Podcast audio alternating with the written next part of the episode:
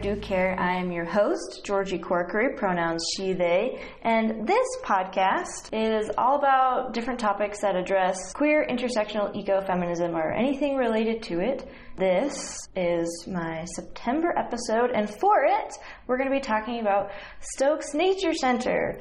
And to talk about it, I have on Patrick Kelly. Patrick is the Director of Education at Stokes Nature Center, as well as a fellow grad student with me here at USU, getting his PhD in Environment and Society, and he also always has excellent shirts on, including today. Hi, Patrick. Hi, my pronouns, he, him. Thank you for the very kind compliment. you do. You always have good shirts on, and I feel like I often say that to you.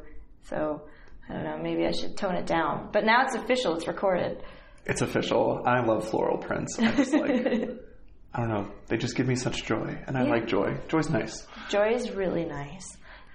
Before we talk about my favorite things, I want to ask you what are you most excited to discuss today about Stokes? Yeah, I'm excited just to talk about what Stokes does because I think it's really important and I think it's something that, you know, we haven't strayed too far from our founding mandate of nature education and bringing people into the Cache National Forest that's right here. And I really, really enjoy that because I think no matter where you are in life, no matter your background, the natural world is a world we're all inherently a part of. And so it's something that I really enjoy and it's something that connects us all because we're all animals. Yeah, that's great. And I feel like I've talked a lot about that in terms of the outdoors being a space for everybody. But we can get more into that after we talk about the cats that we've interacted with recently. Have you seen any cute cats recently? I have had two recent cat interactions. One is uh, some good friends of mine have two Sphynx cats, and I got to cat sit for them recently. And one of them is a hungry, hungry boy, he loves eating. And so you have to coach him and like play zone defense on him as the other cat is eating. And then after they've eaten, the one that's kind of shy, he'll like skitter scatter off and go do his thing in the house. And Leonard, the the chonky boy, will just curl up next to you, and you just get to pet this hairless cat that isn't actually hairless. And very very soft. The other cat interaction I had is we had a mountain lion sighting by the nature center uh, Wow. a couple weeks ago, and so I got to go around and put up signs that said "There's a mountain lion that was sighted," and I saw those signs. yeah, I was a little nervous. yeah. Luckily, it was, you know, in its natural habitat, doing its natural mountain lion thing. It was getting a drink of water at the river.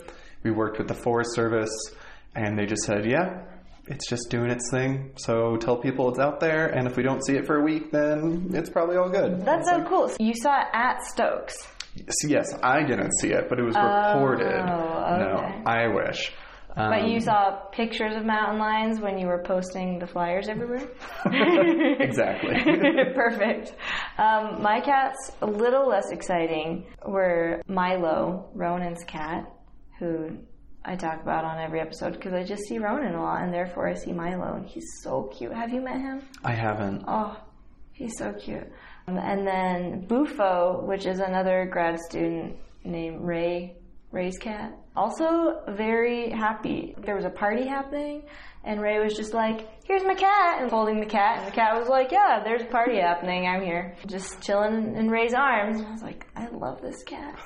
and then Lenny. Lenny has really cute little blue eyes and is a small little baby cat that uh, my friend Paxton adopted when he bought a house because the house came with a cat. Oh wow. Yeah, yeah. He was like, I'm not a cat person, and uh, now he just sends me pictures of his cat all the time, and he's definitely a cat person. I wonder if that's in the deed or the contract. Like one cat. I know when my partner, her name is Kat. When we bought a house, the deed came with chickens, and so we got Oh. six chickens included in the house. I don't think that's how it went down. Paxton was just like, yeah, he asked if I would take the cat with the house because owner, previous owner, tried to take Lenny, the cat, with him, and she was not having it. So, yeah, inherit a house, inherit a, well, buy a house, inherit a cat. It's one way to get a cat. And then wildlife for me was also not nearly as exciting for you. Uh, I saw a little baby gopher snake. Oh, I was like just walking back to my house with my friend Mary, and then we scared it, and it jumped into the gutter, and it went into the road, and we're like, no, it's gonna die because it was maybe six inches. It was so little, and so we we probably stretched it out a lot, but we tried, and we eventually did get it back onto the grass, but uh. it was, it was- playing Slither. It was Yeah, like Frogger, it, but for it was like too small to get up on the curve, Aw. but it tried. It was so, oh, it was really cute and really little, and I did scream when I saw it because thousands Cute of things. years of evolution programmed that in me, and cute things. Yeah. yeah. My recent wildlife, aside from mountain lion, that I actually did see was me and Kat. We have three dogs, and we're taking them on a hike mm-hmm. up Temple Fork, and there was no other cars. It was lovely. So the dogs are off leash, running, getting their exercise, and just hear barking up ahead. I'm just like, oh god, Did is you- it some cow that didn't get caught in Roundup? Is it some kind of thing? get running up there and there's a badger which i've oh. never seen up here just like curling its lips hissing and Oh growling gosh. and my dogs are barking at it. So i run up spook my dogs off. The badger went into his little badger hole and How big was the badger? it was i'm using my hands to describe something and i can't tell what it is in units. I would say two and a half feet. two and a half feet and built like a shovel. Just very efficient Don't like a shovel. Yes, good at digging and also a weasel. And weasels are not something that I uh, think are cuddly. So oh, I like the look of weasels. I think they do look cuddly, but yeah, behavior-wise, wild weasels, yeah. Yeah, no, no, no cuddles there. That's cool. I was gonna guess either a moose or a beaver because there are lots. Of, there's beaver Hmm. There's a ton of dams beavers, up there. yeah. But cool, a badger. That's awesome. Stressful. Stressful. you went up there, you're like, oh god. My three dogs. yeah, my dogs, this badger. Like, if someone gets bit, we have to go to the vet and do rabies. Well, I'm glad Yeah. no one got bit. I assume, Yes. right? Yes. No one got bit. Okay. Okay. Well, that's great. For conscious content consumption, would you like to go first? Yeah, so I sent you a video that was probably one of my highlights from the pandemic, which was a short concert by a gentleman named David Betchkal, who is the sound ecologist for the state of Utah. So Oh. he uses sound as an ecological determinant of health. So he has these listening stations all over the state and you can measure the ambient natural noise when there's no anthropogenic noise, primarily internal combustion engines from overflights. And you can measure that, and when you do get an overflight or the sound of an internal combustion engine, You mean a plane when yes, you say overflight? overflight, yeah, Yeah. lingo, I can see uh, Patrick's hand moving like a plane across the sky, but for those of you who don't know what an overflight is, Um, and so then when the sound of this engine comes in, you have a dip in the ambient noise because it is it stresses out animals. And so they ah. actually stop their singing, they stop making calls, and you just hear this airplane, and then he is able to determine how quickly that ambient sound recovers. And by that recovery, you're able to determine how overall stressed and healthy those environments are. So this is someone who his job is listening to the natural world. Every single day in his office, he has these headphones on and he just listens to nature. what a wild job. Yeah. It's like instead of reading, and I'm sure he does read academic articles, but Oh, he's yeah. like, what do I do for a good chunk of my day? I just listen to yeah. nature. And he got into this. He was a student at University of Wisconsin, and I believe he was a biology major, and he just started, you know, moonlighting as a sound mixer at the local bar. and so he just like really fell in love with acoustic physics and just sort of spun that into his current career. But yeah, so this is him playing a piece during the pandemic, during lockdown, out of the uh, native village of Cantwell, Alaska, which is just south of the Alaska Range near Denali National Park.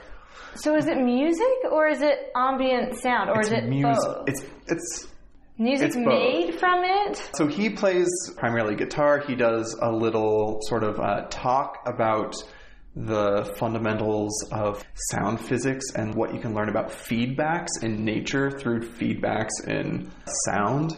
And he is just one of the most incredible musicians. If you think about how most music is created, you hear something, you like it, you're inspired, you sort of have your general inspirations and Yeah. general fields. And his music is inspired by what he hears, which is Nature. the natural world. and so he has invented his own guitar tuning method and he plays according to that. And his lyrics are just like deep and poetic. It's like if Neil Peart, the drummer from Rush, like greatest drummer of all time, was also the songwriter for Rush. Beautiful lyrics. It's like if Neil Peart played guitar, kind of, but was less metal. Um, but yeah, so amazing, amazing. And then he has a number of albums that include a ton of ambient, natural sound in it as well. But his his music name is Simon Pyler, but his name is David Betchkal. So Okay. give you this to listen to, and it's currently uh, displayed in the Anchorage Museum as well. So it was recorded as sort of this uh, time capsule of the pandemic in Alaska, and then was a part of a exhibit at the Anchorage Museum. So Do you know if part of him doing it during the pandemic was because there was less traffic and less lights and less noise to stress out the animals? We've heard that with bird songs. Yeah, I haven't talked to him about impacts from the pandemic on ambient noise levels. I would imagine, though, that it would have made a huge deal because in Denali, where he's based out of, and I used to work up in Denali as well for another nonprofit, um, which is how I met David, is playing music with him. But most of the flights are for tourist sightseeing Yeah. of the mountain. And so you can pay a couple hundred dollars, you hop in a plane, you go see the mountain, it's beautiful, you get photos, you go back. But if you're a backcountry uh, user or you're a wild animal and it's a sunny day, there's a flight every 10 minutes. Oh, and man. you're just like, okay, I am in a national park the size of New Hampshire. I am the only person in my unit that might be, you know, a couple thousand of thousand acres. And it's like, I know I'm the only person for 15, 20 miles around, but there's these airplanes that keep going Except and for all the people in the sky. Except for all the people in the sky. So, like, that idea of solitude, like, the best time to be out in Denali is when the weather is just, I don't know, my language. Uh, you can say shit. I can say shit. Great. When the weather's shit, that's the best time to be out there because it's just you and the rain and just the silence. yeah. It's such a bummer to think about, but it makes sense.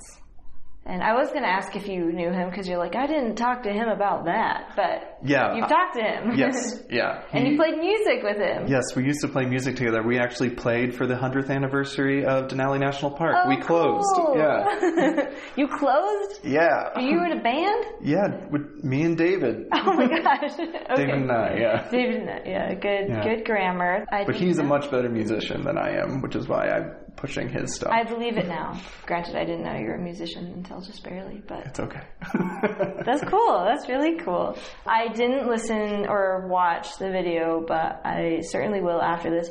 And I will include it in the show notes for anybody listening who's like, what? I want to see that. woo woo. Yeah. The conscious content consumption that I have to share today is another podcast. And I'm pretty sure the, the full name of it is Black Men Can't Jump in Hollywood, but its Instagram handle and its Twitter handle and all that, it's Black Men Can't Jump. And then in parentheses in Hollywood, so I think that's just the full name of it. It's an excellent podcast. I'll just read to you here. It is a comedic podcast that reviews films with leading actors of color and analyzes them in the context of race and Hollywood's diversity issues. It's hosted by Jonathan Braylock, James the Third, and he never says his last name, and I can't imagine the third is his last name, and Jerah Milligan, and they're all hilarious. You can find the podcast anywhere. I learned of it by listening to my other favorite podcast, the Bechdel Cast, which is another movie podcast. I really love movies, but I don't have time to watch them ever. And if I watch too much TV, I just feel sad. But then listening to podcasts about movies, it's almost like you're watching them again, but then you're also learning about the production and the casting and if the director was a total asshole or not. and it just, I really like it. And the Bechdel cast, which I've talked about before, and I don't know if you know what the Bechdel cast is. Another Patrick. test. Yeah, Yeah. they they use the test as a jumping off point to talk about the representation of minority genders in films, and it's really good. And so it's kind of like with these two podcasts, I get two different takes on movies. For example, both of these podcasts did Sister Act. Which is just Oh, an wow. incredible Yeah. movie. and they both just have different, super insightful things to say, and I've learned from both of them. I don't know which one might be my favorite podcast at this point. They're both excellent. And some examples of episodes from Black Men Can't Jump in Hollywood that I've already listened to and that were all just excellent were Black Panther, BlacKkKlansman, Shark Tale, which was a horrible movie, and they agreed with me. Hitch, which I didn't like, but they did. The Watermelon Women, Prey, nope, the new movie. Everything, Everywhere, All at Once, which have you seen that movie? Mm-mm. I think it's maybe the best movie I've ever seen. Oh wow. Yeah. Which is That's a big, high bar. It's a big thing to say, and I'm saying it recorded. And then they've also done a bunch of Disney movies and other remakes like Mulan and Lion King. They did Green Book, which they also said was shit, and I also agree with them. I don't think it was a very good movie. It didn't make a lot of sense, but a lot of people liked it, and I'm pretty sure it won an Oscar. I don't know movies well enough to Okay. know. I'm sorry. Well, maybe you're not the person I should be preaching to about these podcasts, but they're so good and they're really fun. All three guys that host it, Jerah and James and Jonathan, they're hilarious. Y'all should check it out. That's all I have for conscious content consumption. You want to jump into the jump into Stokes? Yeah, let's chat. Okay. What you want to know? My first thing is we know that you are the director of education, but what does that mean? Like, what is your role at Stokes Nature Center? what do what do I actually do? The first thing that pops into my mind is that scene from Office Space, where the guy is like, "Well, no." So I basically oversee the curricular development and sort of our strategic plan around education and our pedagogy, which is just a lot of words to say. I make sure that we're focusing on outdoor and environmental education and meeting our requirements internally as an organization for getting the numbers we need for different grants that we're um, benefiting from.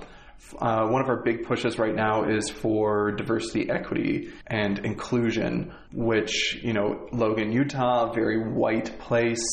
Our organization, founded by white people who are primarily higher education. And so, how do we reach more diverse audiences? And how do we provide, um, how do we reduce barriers to access? Yeah. Because sometimes a barrier to access is it's not on the bus route. And that's a really fair barrier to access. And so, one of our big projects is we are developing an 11 acre nature park that is like 100 feet from a bus stop, which is Oh. like really, really critical. It is in northern Nibley. It's close to low income housing. It's close to these other areas that aren't representative of our historic population of reach, which is affluent white people Yeah. primarily living on the east side of Logan. So we're definitely working to broaden that scope. So it's making sure that our programs are pointed in that direction. And then it's applying for grants, filing grant reports. I run our in-house professional development. I do a little bit of it, a little bit of fundraising, like going out and doing some development, and then super fun stuff like this, where I get to Talk about it talk podcast. about it. Yeah. That's awesome. I didn't know that you were expanding, or uh, maybe not expanding. That's the wrong word. Yeah, so we were given this land was donated to Stokes in 2003. Oh, So we've had it for quite a while. almost 20 Um, years. Yes. So when I first came to Stokes in 2018, it was being still, it had been this project that was always kind of kicked around, like, oh, we'll do something with that sometime. And it really wasn't until our most current executive director, Kendra Penry, came in. She was like, we need to actually do something with this. It's a huge opportunity. Yes, it's a big project. It's about a three and a half million dollar project to build this outdoor classroom. Might as well start now. Might as well start now. and she is a butt kicker. hands down best boss I've ever had, and also like one of the best minds and nonprofits in Utah today, like by far. Hell yeah, And that's so she has such gotten a good us thing like to say about somebody. Oh yeah, I am. I am such a follower. Yeah, I am. I am in her camp. Yeah, but so we've been able to fundraise a substantial amount of money. We've gotten a federal economic development grant to pour money into this project to do wetland restoration. So we're expanding wetland. We have a native firefly population out there. So What? it's going to bolster. There's fireflies in Utah?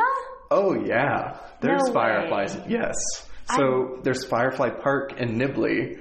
The story of Firefly Park was there was Ron Hellstern is a gentleman who passed away a few years ago was a local environmentalist and out in Nibley they were going to take this marshy area right next to oh I forget the name of the park Legacy Park something generic and American Okay. Um, Very patriotic. yeah, we have a legacy here. yeah get her done yeah Were they proposing to drain it and then pave it over? Yes, and put in pickleball and tennis courts. Oh, those are very important things. Yes, and it was a native wetland. It was obviously, you know, critical to our environment out there. And Ron Helstern went out one evening and saw fireflies, and he was like, ding, dang. and so he connected, I want to say with Jack Green, because Jack Green is connected to everything that's ever happened with, like, Jack Green, the Audubon guy? yeah. I know Jack Green. He's connected to like everything. Like Yeah. I feel like if you went to the USU archives to like 1848, there'd be a picture of Jack Green, like I don't know, doing something to save grizzly bears. and so the ball just got rolling, and Stokes did a program out there. I want to say tw- 2017, and said, "There's fireflies, come see." And it exploded. People didn't know there's fireflies in Utah, but they're native. They've always been here, but they haven't been observed because they're in marshy areas where people don't like to go, and they come out in the summer when people don't want to be out in those marshy areas. And so LDS settlers have been here since 1848. Nothing on the books until 2017. Wow, that's wild. Yeah, there's interviews with folks that are landowners around. They're like, yeah, we saw stuff. Have you seen these fireflies? Oh yeah, yeah. We do tours out there every year. So we'll go out with our team of naturalists, go out with people, and we're like, here are the fireflies, and we're running community That's science so projects. cool. Yeah, so we have people run community science, like how many blinks did you see? And one of the preeminent firefly researchers in the world is at Brigham Young University. Whoa. And so Christy Bills, who manages the Western Firefly Project out of Natural History Museum of Utah, who you should talk to because she is, pun intended, the bee's knees, has collected specimens and working with Brigham Young to try and see. Chances are it's its own species out here in the West. so wild. I would love to talk to her. That's so cool. Yeah. I had no. I've grown up here. You know, I thought I knew a lot about Utah. I did listen to a whole thing about fireflies and how there are some in California. But I was like, yeah, there's definitely not any in Utah. The only thing we have is like earthquakes. we got them. That's yeah. so cool. Okay. So that's what I do at Stokes. Awesome. I, I I should ask. Tell us what Stokes is and where Oh, yeah. Stokes is. Stokes Nature Center, long form name is the Alan and Alice Stokes Nature Center. Mm. Named after Alan Stokes, who is the last student of Aldo Leopold, who was the father of American conservationism, who wrote Sand County Almanac. Alan Stokes was a professor at Utah State and studied wildlife behavior. He was one of the first people to put forth this, hear me using my air quotes, radical idea that um, animals, and specifically mammals, are not sort of mindless, that they have intent, they have rational thought, and they make decisions based upon available data. Like, we know this now, but it was pretty crazy back in the 60s. I had no idea that he was the last student of Aldo Leopold. Yeah. Nobody could see this except for Patrick, but I made a face. I was very shocked. yeah, so he obviously really important for environmental education here, um, and then his wife Alice Stokes worked with members of the deaf community and actually started the first school for children who are deaf in Utah. Whoa. Um, and they were also What cool Quakers. people. Yeah, they were Quakers, and they actually performed the first Quaker marriage in Utah to uh, local community member and philanthropist Sally Sears and her late husband Randy Worth. Happened in their backyard. they were also really vocal proponents of Planned Parenthood because they were Quakers. That's so cool. Yeah. So, really important to the local community and local environmental education. In the mid 90s, it all starts with Jack Green. Jack Green had done a lot of work around the country and was really familiar with Teton Science School and wanted to bring a similar structure here to Cache Valley. So he was a member of the Bridger Audubon Society, Still is. still is. Board member and maybe vice president of Bridgerland Audubon Society. I just know that he's the guy. He's Like, yeah. he's definitely the guy. And so he was like, we need to start this thing. And so he got Bridger Audubon to start looking into what this would take. And they eventually partnered with the First Presbyterian Church here in town because they owned, oh, because there's a lot of uh, crossover between the congregation of the Presbyterian Church and Bridger Audubon. And they found what's today our Nature Center Lodge, which is owned by the Boy Scouts. Boy Scouts in Utah, more property they knew what to do with. This property had been derelict for years. And so they eventually underwent renovation of the property. Initially, we were going to be called the Logan Canyon Nature Center, but the idea floated to call it after Alan and Alice. Alan was very ill at this time and said, "We, I want you to put it Alice's name first, Alice and Alan Nature Center." He unfortunately died in 1996, and when we opened in 1997, Alice was still alive, and she said, "No, it's going to be Alan and Alice." I um, heard this story not too long ago for the first time, and I thought that was so cute. Oh, They're yeah. both just like fighting over whose spouse is the first. Yeah. Yeah. it's like you go first. You're more Yeah. important. I love you more. Yeah. It's just like, oh, it's so sweet. Yeah, and Alice was a really important part of the organization until she passed away.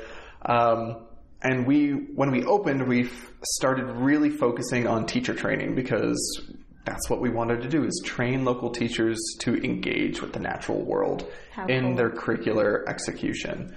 Um, and we still do a decent amount of that, but we've obviously broadened quite a bit. And it's our 25th year this year. Oh, Yeah, so happy 25th. happy birthday! Thank you. We can rent a car next year. Yeah, I was gonna say you don't really get anything except for Yeah. a quarter century. Yeah, now halfway to halfway to thirty. Yeah. Um, oh god. yeah, so we run a nature preschool. It's the first and, to my knowledge, still the only certified nature preschool in the state of Utah. So we are licensed through the state as a preschool. cool. And so our students, it's really small class sizes. Um, We use Montessori methods. We lean a lot into no child left out or left inside. Um, oh, I've never heard that before. yeah, That's really um, cute. Richard Louv wrote this book called Last Child in the Woods, I think back in 2005, that talks about this concept he coined called nature deficit disorder, where we are disconnected Mm. from the natural world. And so it kind of spurred this movement. So we are in our, I want to say, eighth year of our preschool. We do school programs. We have a free nature center. Anyone can pop in and see stuff. We just finished a renovation last year, which was great.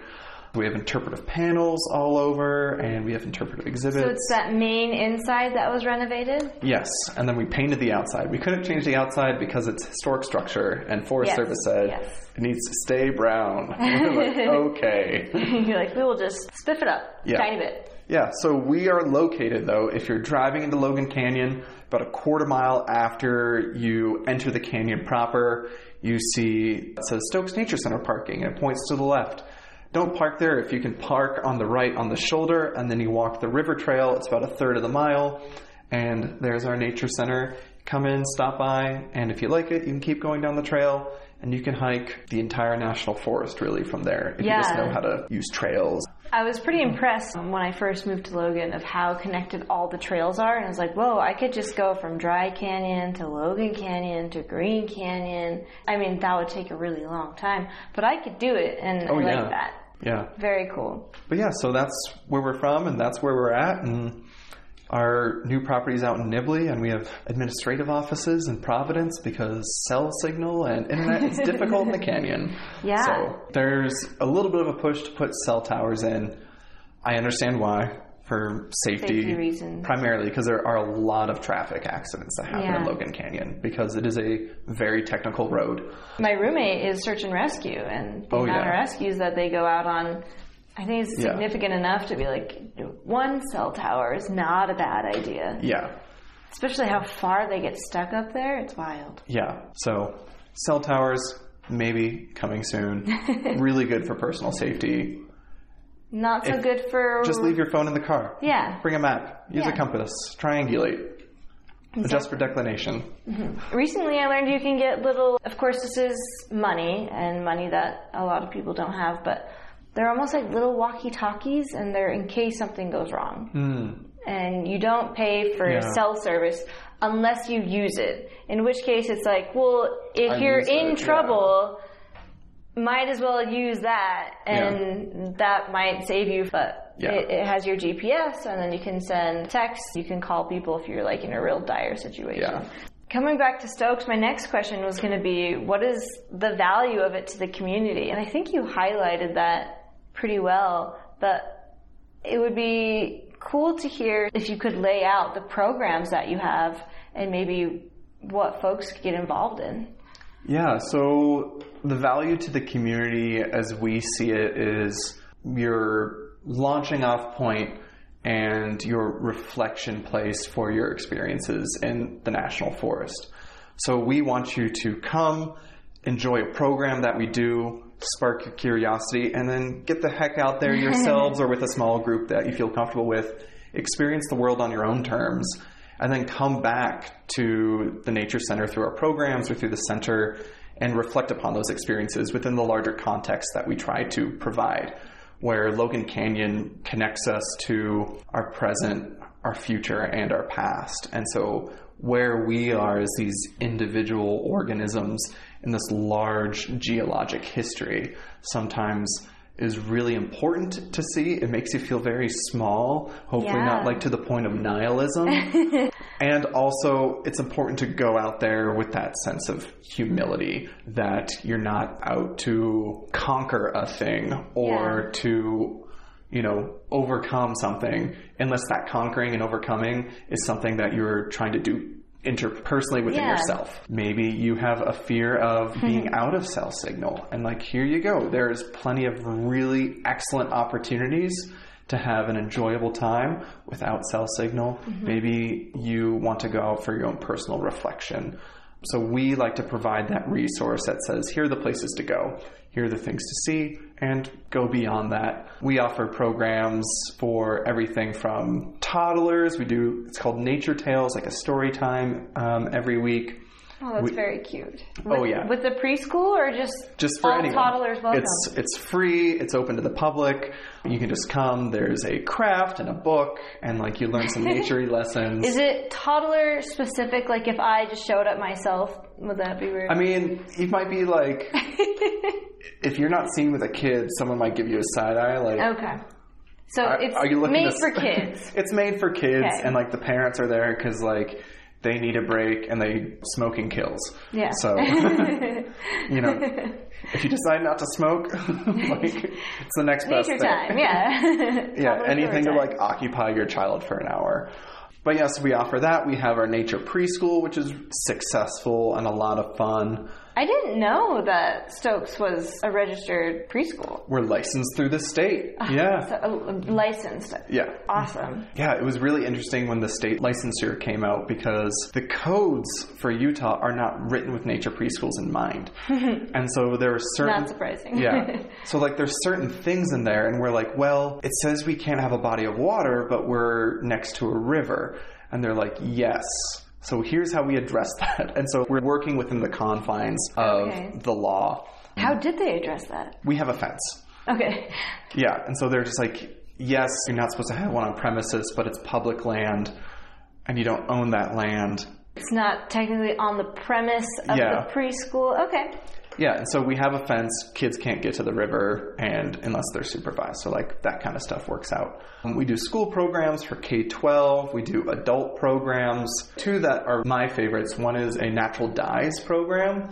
So we bring up a professional Oh. textile artist from actually Albuquerque, and her day job is restoring Navajo blankets using traditional dyes. That's and so so she teaches this natural dyes workshop where you're using all plant based dyes to create all the, and so every day is a different color. At the end, you create whatever you would like at the end of the, That's the so program. Is it a like one day a week sort of thing? It's uh, five afternoons for one week. Oh, okay. And another program that we run, and we ran it targeted at university students last year, and it did really well, is we bring in a professional scientific illustrator to talk about how you can do scientific illustration field notes. So we bring him up in the spring before field season, That's so cool. and people registered last year, and it doesn't matter if you're doing social science, like plant transects, or you know you're just looking at amoebas in a petri dish all summer Yeah. long. Sometimes you need to draw a thing, and so he talks about how you can incorporate illustration into your data collection. That's so cool. Yeah, and that's another multi-day workshop where you leave with a ton of materials. So it's like you now have a notebook and you have all the fancy different weighted pencils and the um, watercolor pens and stuff like that. I so, see why those two are your favorite.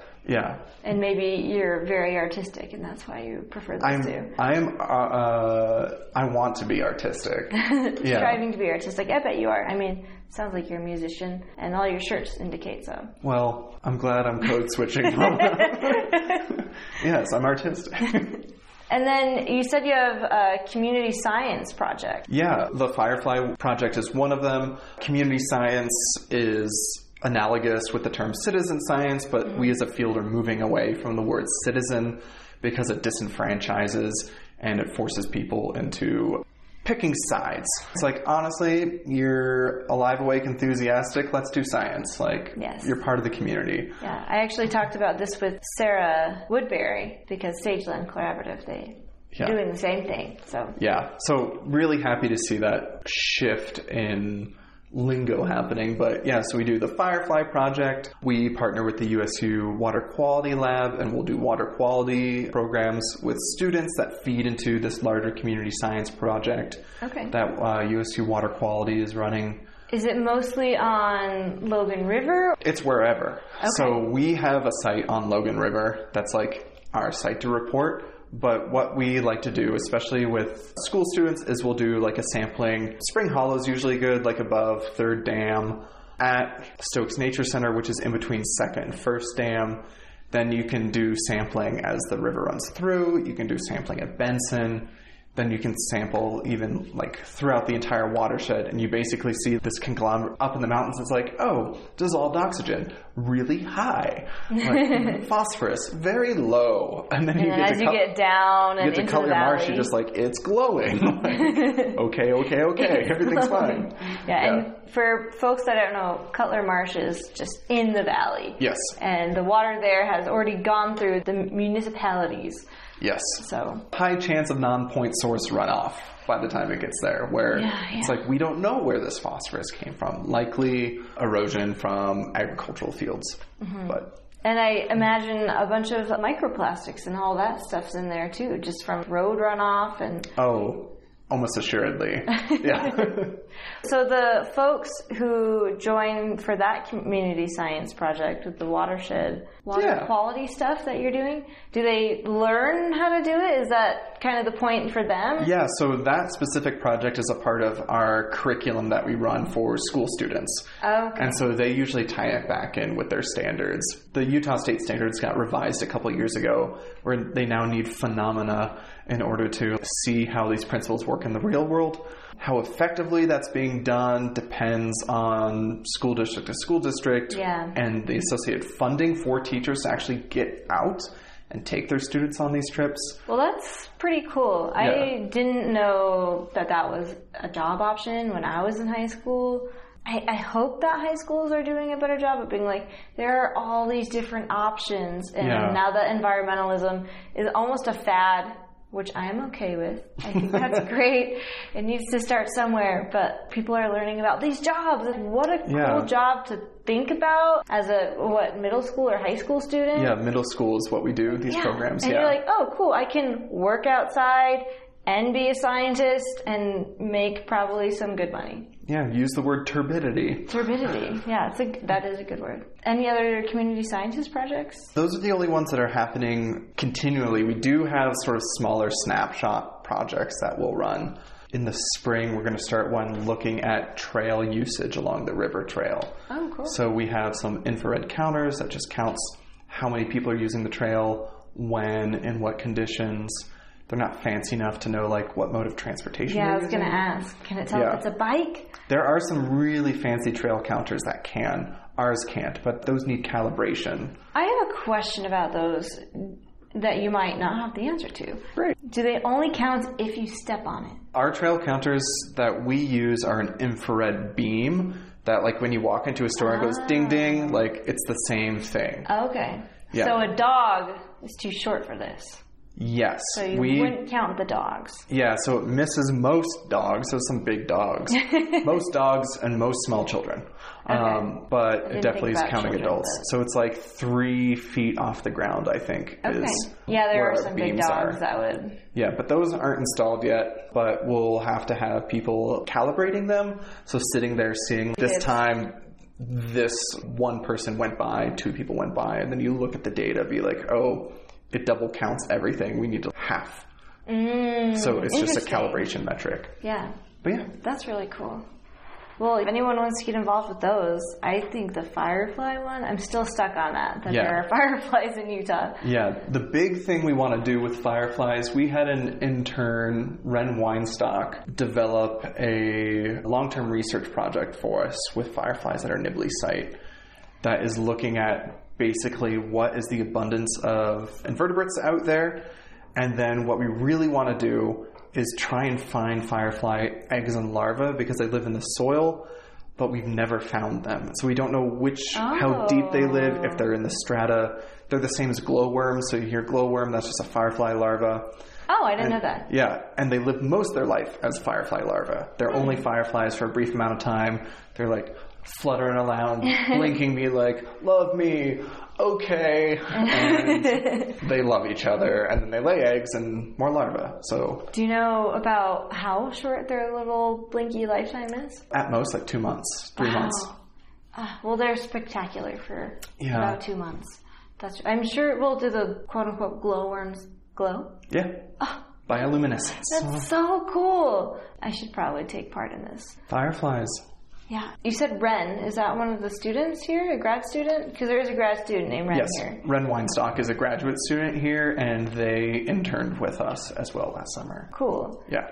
So if people in Logan are like, I have children, or I also think this firefly thing sounds really cool, how would they get involved? So we have tons of volunteer opportunities if folks want to volunteer, primarily around the nature center, like hosting the nature center. I once in a while get called in to host the nature center. I love it because I can just hang out at the desk, interact with some people. They're mostly like reading the signs though, so I can like do my homework. Oh, cool. Just like kind of chill. So hosting is just sitting there and being the face Yeah. of it for a minute. greeting people if they have questions answering those questions if they want some ideas of like where to hike or if they have horses like where can i take my horses or like where can i go dirt biking and just generally knowing the resources available Do the volunteers, the host volunteers, do they get a little training on that?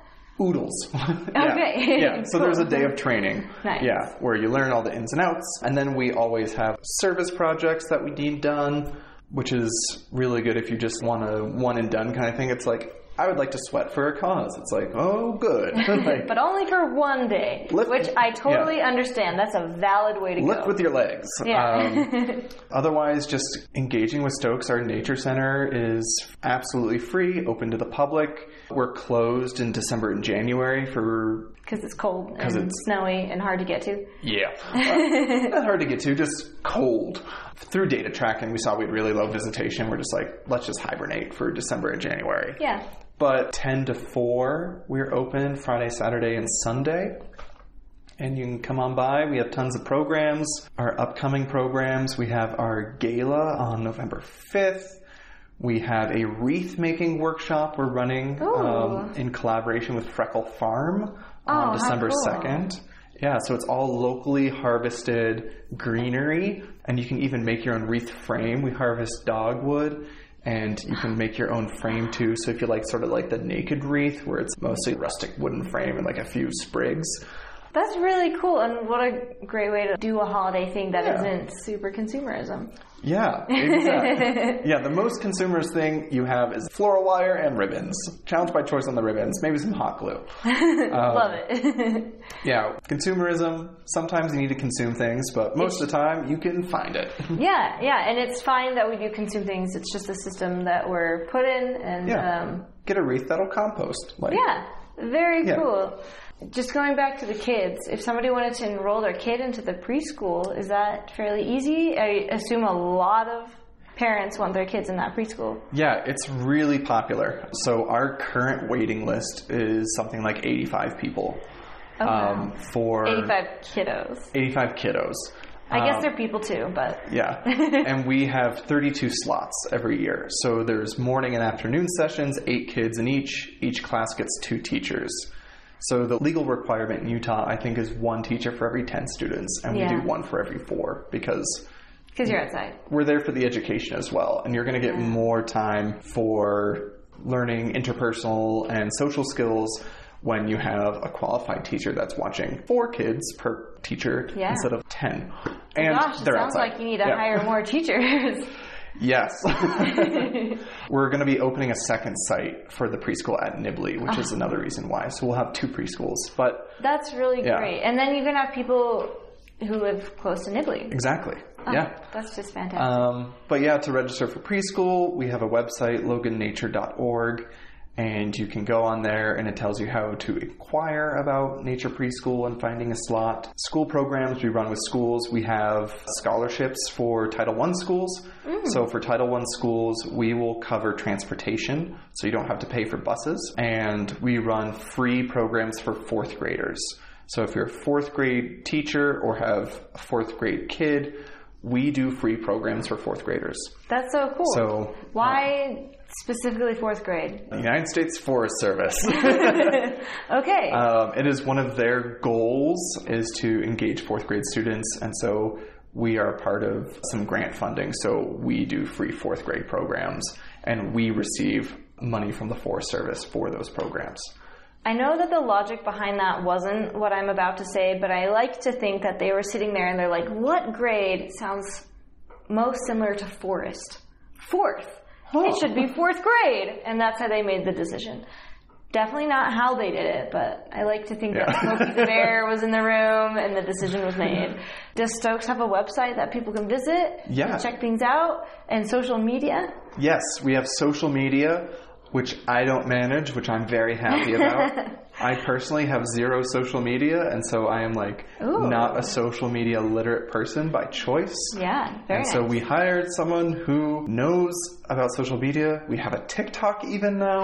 wow, that's Yeah. amazing. I yeah. I'm right with you in terms of social media. I started an Instagram for this podcast, and uh, if anybody has followed that, they know that it's just really slacking. uh, and that might not ever change unless somehow I Yeah. start making a lot of money off this and I can pay somebody else to do it. But Yeehaw. yeah. Our at symbols are, or whatever we're at, is Stokes underscore nature underscore center. Our website is logannature.org. okay, Yeah. Nice. The domain was purchased when we were still Logan Canyon Nature Center. So Was- we rolled with it. yeah, yeah. That was a while ago then. Yeah. Before the renovations happened, right? Yeah, 25 years. Is there anything else that you want to share about the Nature Center? Mm-hmm. Yeah, I really do like all of my coworkers. We're all there for the right reasons and are really dedicated to connecting people with the natural world and really helping them have their own experiences in nature. And I'm sure everyone who listens to this podcast knows this, but like the idea of the bifurcation of or the separation of humans from nature is just the most obscene fallacy where it's just not true. We are natural beings. We need to be in natural settings. Yeah. Fallacy was the exact word that I was Yeah. thinking of. And sometimes that natural setting is a local park. Sometimes that natural setting is a dandelion in the crack of the sidewalk that makes you smile because you're like, that is me today. I'm the dandelion in the crack of the sidewalk. Side note, dandelion, invasive species, non-native, but deeply beneficial to local pollinators. So not everything that's non-native is bad. That's true. Thanks, Very true. Dandelion. Unless you're Dyer's woad. Boo Dyer's woad. Oh, Dyerswood. I don't know. Dyer's woad, cheatgrass, two oh, thumbs down. yeah, that's everywhere. Dandelions, two thumbs up. Phragmites, two, Two thumbs down. Yeah. Very bad. Very bad. Russian olives? Oh, two thumbs down. Yeah? Yeah. Oh, okay. I don't know much about them, but I do know that they smell so good on a warm day. Someone in Sarah Klein's lab, Cole Stalker, did a research project up in Franklin County, Idaho, and talked to landowners with about their relations to different wildlife or animals and plants that lived around there. Basically, people are kind of divided about how they felt about elk, kind of divided about how they felt about deer, because the deer and elk they'll eat your Yeah. crops, but you can also shoot them and like And we can hunt. We, can like hunt them. hunting. Beavers, people are really split about because it's like beavers flood my plains. Everyone hates Russian olives. It's Oh. like the one thing that unites left, right, center, like That's so funny. traditional, non-traditional, I guess- progressive. It's like we hate Russian olives. Because they're invasive and they choke out other plants? They're invasive. They choke out other plants. They drink tons of water. Oh, I didn't know that. Yeah, they are water hogs, and then Mm. also they're really hard to get rid of, and they're thorny. They're covered in They are thorny, yeah. Yeah. Also, I don't know if you've ever tried to eat one. No. They're incredibly mealy, and it's it just Yeah. makes the worst texture in your mouth. We've all eaten things and then been like, Yeah. "Ooh, I just don't like the feel of my mouth. This is ten times worse." But it, it does taste delightful, and birds eat it. They also tried to turn it into biochar, and I guess the pH was as basic as baking soda or something like that. Like you can't even use it as a soil amendment. That's wild. Yeah. Huh. Interesting. Okay. Well, Anyway. yes, I won't. Uh, I'll keep that in mind next time I smell the delightful smell of Russian olives. Two thumbs down. Two thumbs down. In my book, you can have you can be like mixed. I'll have one thumb down fully and then one thumb sideways. Yeah. Okay. TBD. TBD. well, thank you so much for coming on and talking about Stokes. I learned a lot more than I thought. Number one thing is that there are fireflies in Utah. Heck Do you yeah. know the, like the name of them? I Like, what species? It hasn't been solidified. Oh. Yeah. Mystery Yeah. Talk TBD. to talk to Christy Bills. okay. Yeah, she is again, full pun intended, bee's knees. There's certain people you meet in your life who about certain topics have forgotten more than you will ever know. Yeah. And she's forgotten more and I'm not saying she has forgotten a lot, but like she just knows fireflies. Christy Bills. Christy Bills, I Natural will History try Museum my of Utah. hardest to get her onto my Yeah. podcast. Awesome. Well, thank you so much. I need to thank AJ for the intro music, per usual, and as my dad always says, use your head and be clever. Bye, everyone. Adios, bye. Anyway, I love you. Use your head, be clever.